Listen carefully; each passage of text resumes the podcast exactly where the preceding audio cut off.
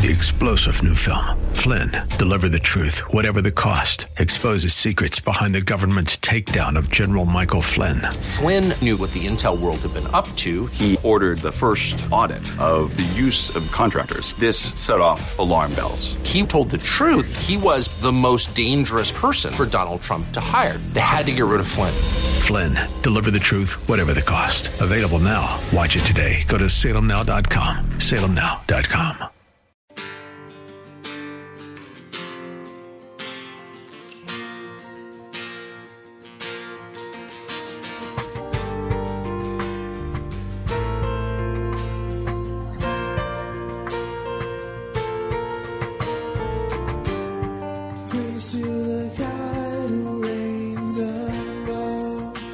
Hello, and welcome to In the Word, a ministry of Calvary Chapel of Orlando.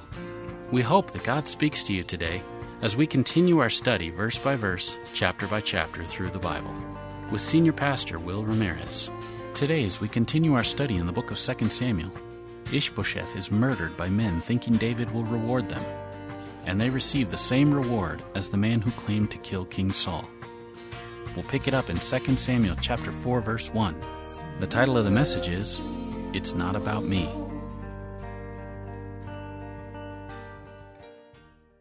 All right, 2 Samuel chapter 4.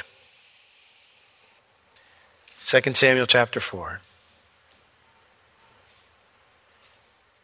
Well, things started looking better in chapter 3, the Civil War, but because Joab murdered Abner, the peace that Abner negotiated between Israel and David is, is off, and the civil war continues.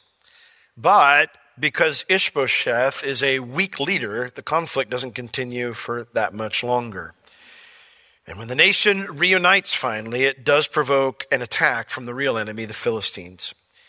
And so, through all this long journey, David finally will take back the land that the Philistines stole from Israel. And in that, he realizes something very important.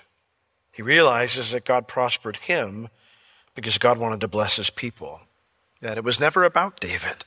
Not that God didn't love David, not that God didn't want to bless David, but he raised him up and prospered him in that spot. Not for him, but for the people. So, chapter 4, we begin in verse 1. And when Saul's son heard that Abner was dead in Hebron, his hands were feeble, and all the Israelites were troubled. Now Saul's son had two men that were captains of bands. The name of the one was Baanah, the name of the other was Rechab. The sons of Ramon, uh, a Beerothite, of the children of Benjamin, for Beeroth also was reckoned to Benjamin. And the Beerothites fled to Gittaim, and they were sojourners there until this day. And Jonathan, Saul's son, he had a son that was lame of his feet. He was five years old when the tidings came of Saul and Jonathan out of Jezreel, and his nurse took him up and fled. And it came to pass as she made haste to flee that he fell and became lame, and his name was Mephibosheth. And so we're kind of introduced to the power structure over here on Israel's side, these other tribes that have not recognized David's kingship yet. After Abner's gone, he was the real power there. But we're introduced to the situation here, and given this kind of the state of the civil war. It mentions first uh, concerning Ishbosheth that when he heard that Abner was dead in Hebron, and the idea of him being dead in Hebron, he's, pro- he's probably thinking that David rejected the peace offer. Oh, you want peace? Here's my answer. And he kills Abner. And so as a result, his hands, it says, were feeble. It means to hang limp, and all the Israelites were troubled all the strength for the conflict drained out of Ishbosheth. He, he knew he couldn't defeat David, especially without Abner. But on the other hand, he thinks, well, peace is impossible because David doesn't want peace. He killed Abner. And so he's in this spot where he feels stuck. Now, I'm sure all of us have found ourselves in situations where you know, you just kind of go, I, I don't want to think about it. I, you know, I, I, I wish it would just all go away. I close my eyes and I'll open them and it'll be gone, right? We've all gone through stuff, some of us obviously much more serious than others, but where you just kind of wish you could close your eyes and you'd wake up and it'd all be a bad dream, right? The problem is, is that when you're awake, it's not a dream. And, and you can't just be stuck. You can't just be stuck. Now, it doesn't mean you need to go off and do something. That is sometimes and frequently a mistake as well. But sometimes doing the something is seeking the Lord. And if Ishbosheth had sought the Lord here, the Lord would have told him and said, David didn't kill Abner. You know, there is an option for you still.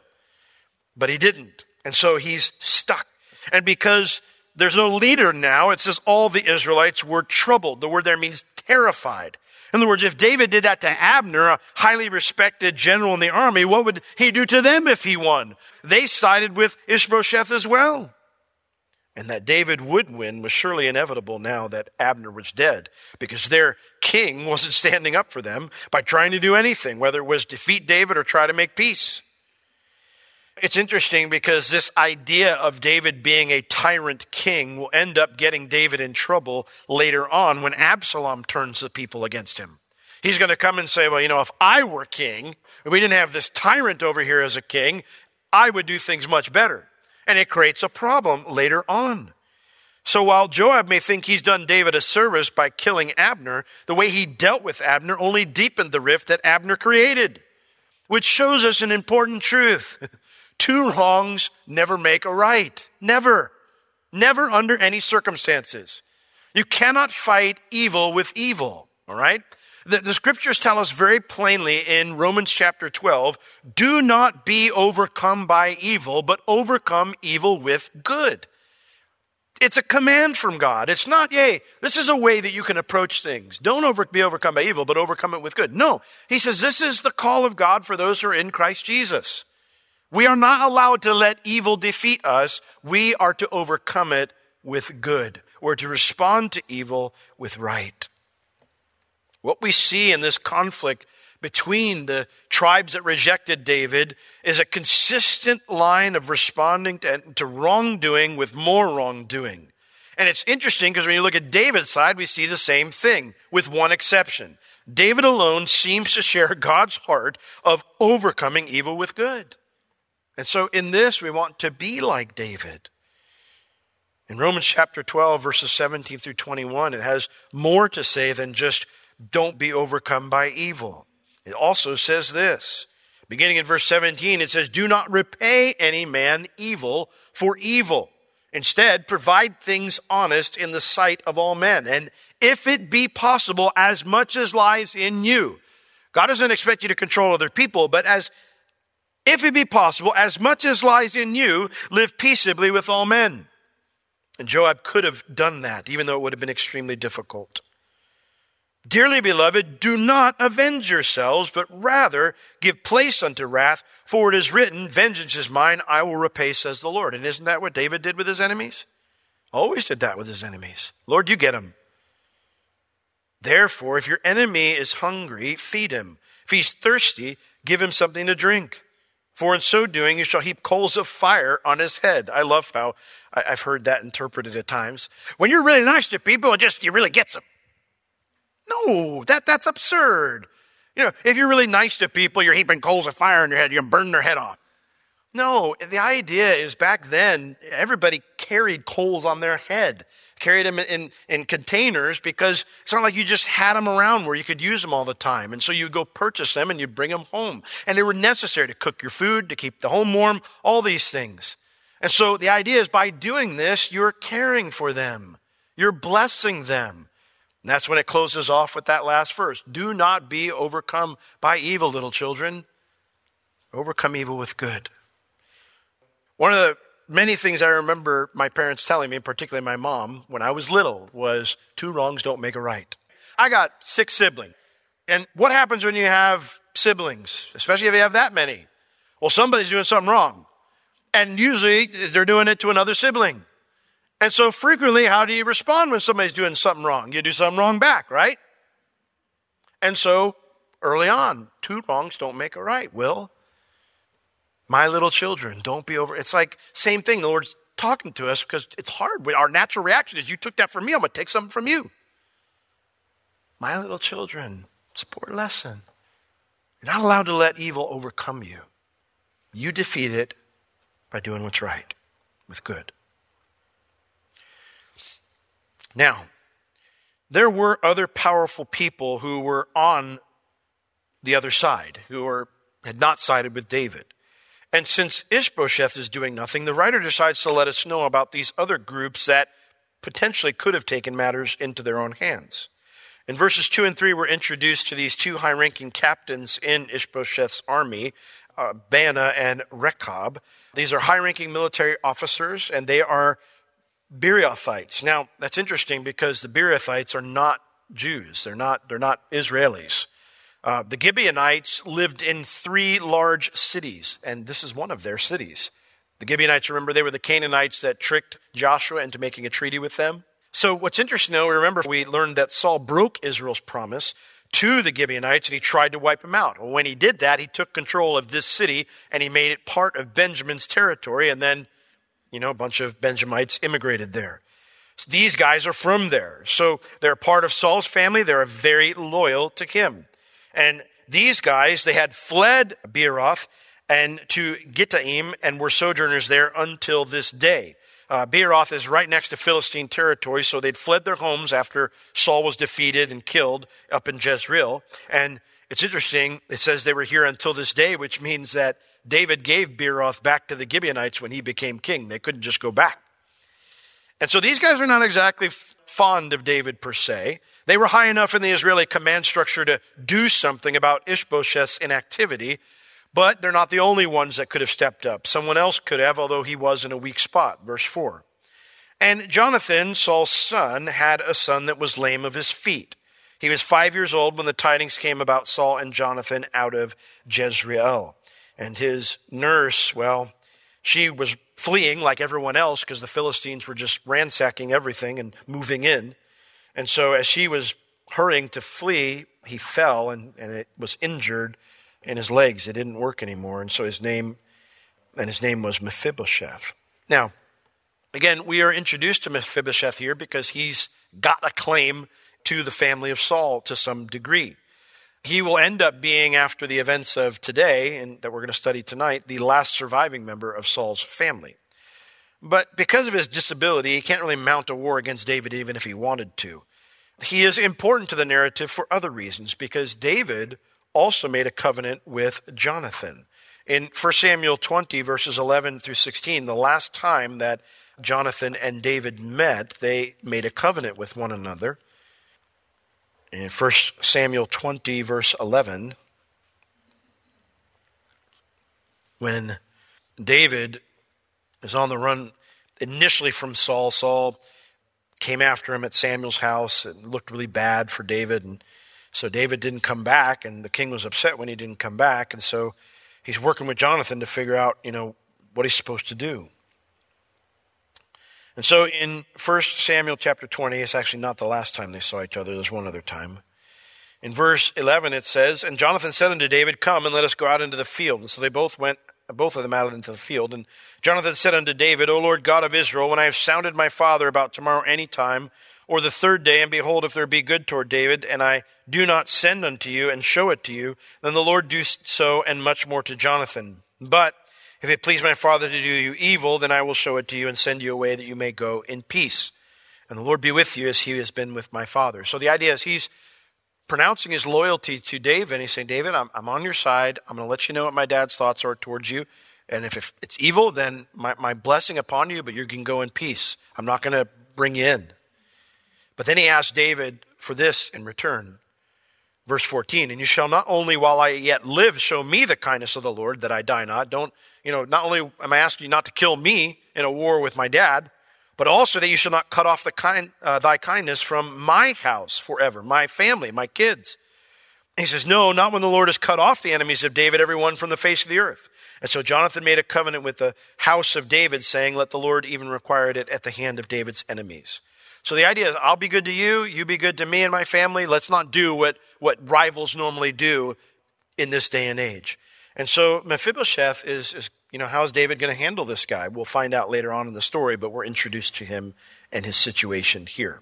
Now, since he can't do anything, it leaves these other two guys. And so let's see what they do. Verse 5.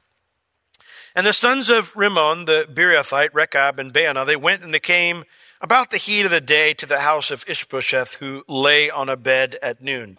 Back then, the Israelites had something very similar to a siesta time in the hottest part of the day. This is not, you know, Ishbosheth just, you know, wimping out, laying on the bed, oh, woe is me. I don't know why he's sleeping. It could just be he was taking a nap, and that's what people normally did at this time. Whatever he's doing, sleeping there, it makes it the ideal time to assassinate him.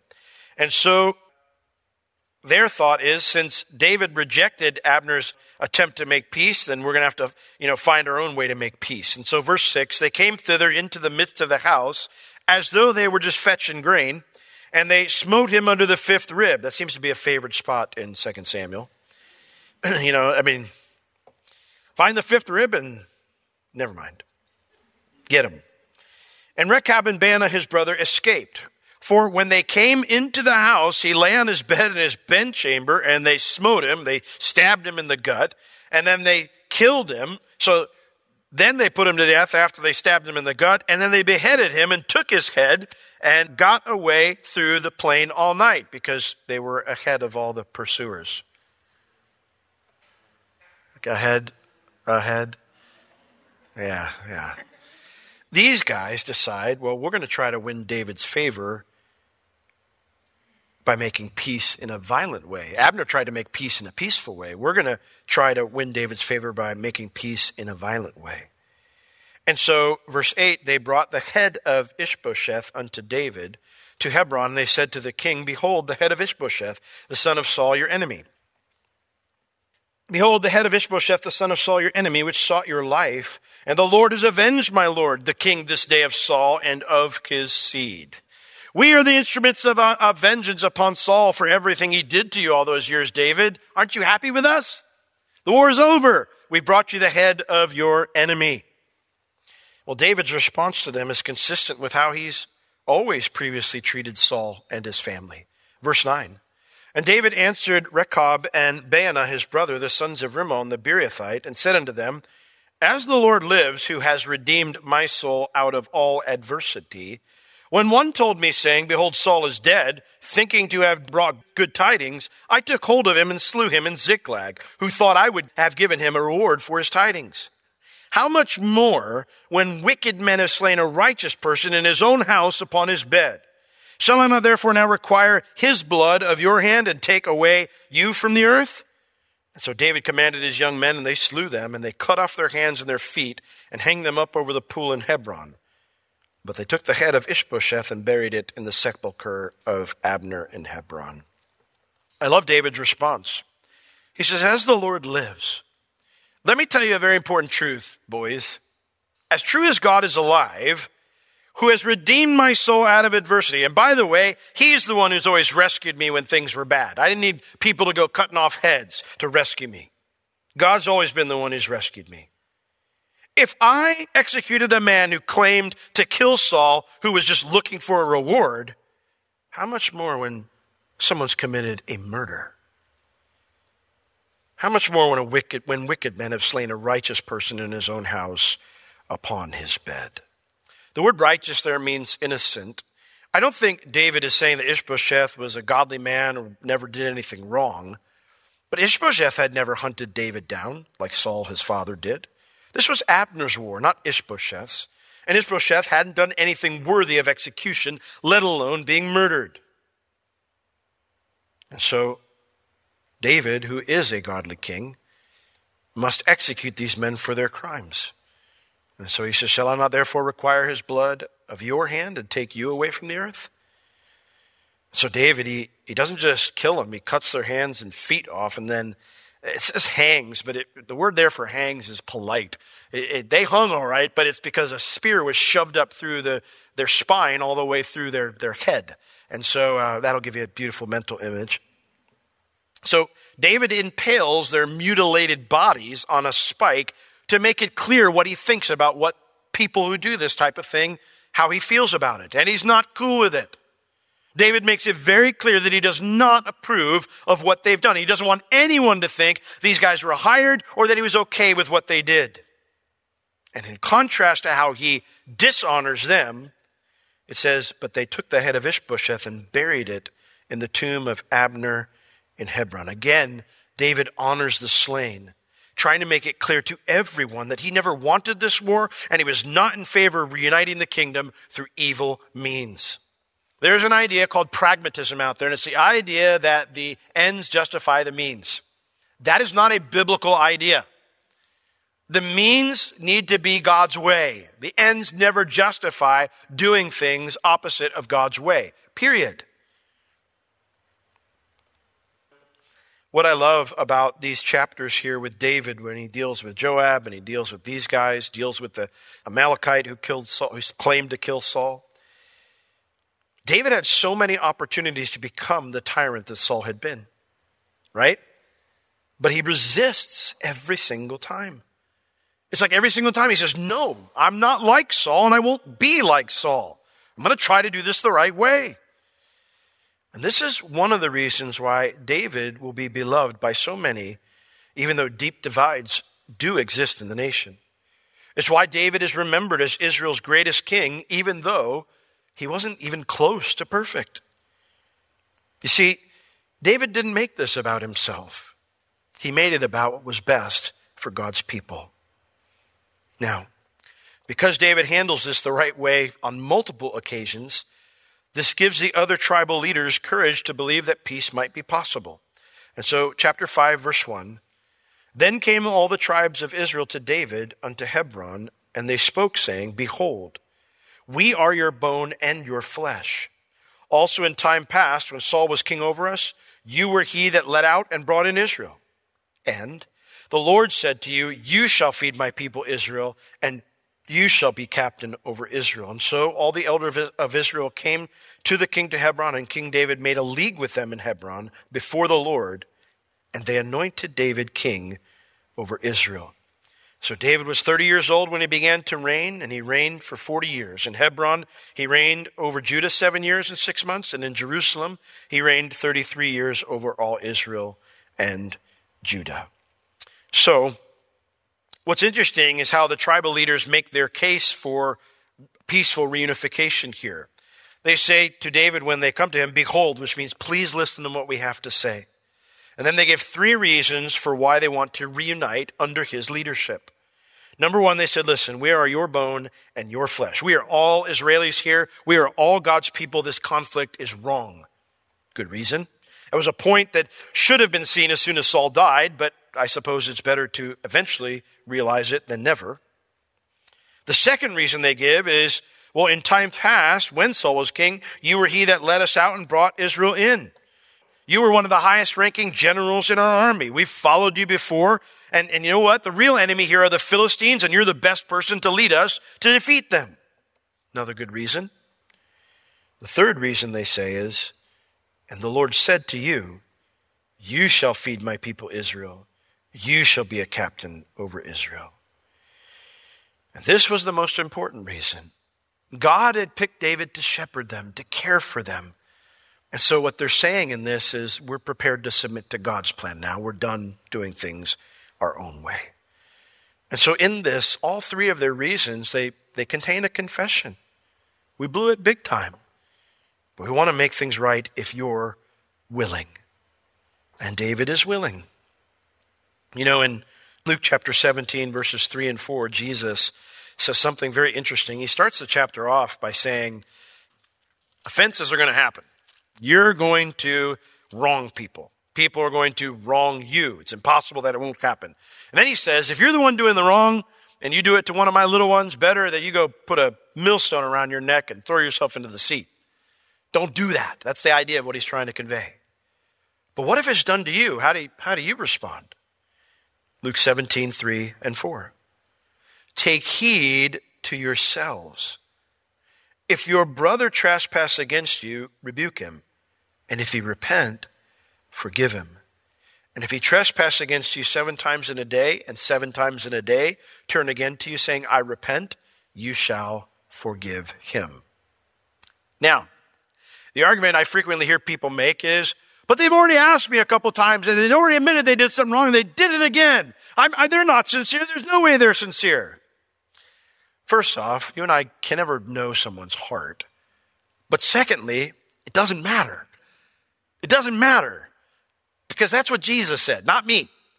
I didn't write that. I didn't go, hey, I'm going to say something really crazy and nobody's going to like it, but it's going to be how it is. Jesus said this. So If your brother sins against you, he says, rebuke him, tell him, that was wrong, man. But if he repents, forgive him. Forgive him. And I love that Jesus says before he commands us to do this, take heed to yourself. Bitterness and unforgiveness are something I must guard against. No matter how horrible the things done to me, those two sins will destroy me if I don't take heed to myself. They'll destroy me. Doesn't matter how much someone else is trying to destroy me, that will destroy me if I do not guard against it. This has been In the Word with Pastor Will Ramirez, a ministry of Calvary Chapel of Orlando. You can listen to all of Pastor Will's sermons and find other valuable resources online at www.calvarychapelorlando.com or on the Calvary Chapel Orlando app, available on iTunes and Google Play. If you have any spiritual or physical needs, please contact us. We would love to pray for you and assist you in any way we can. You can reach us at 407 523 0800 during our office hours, Tuesday through Friday, 9 a.m. to 4 p.m. Thank you for joining us today. We will see you next time as we continue to learn, walk, and live in the Word.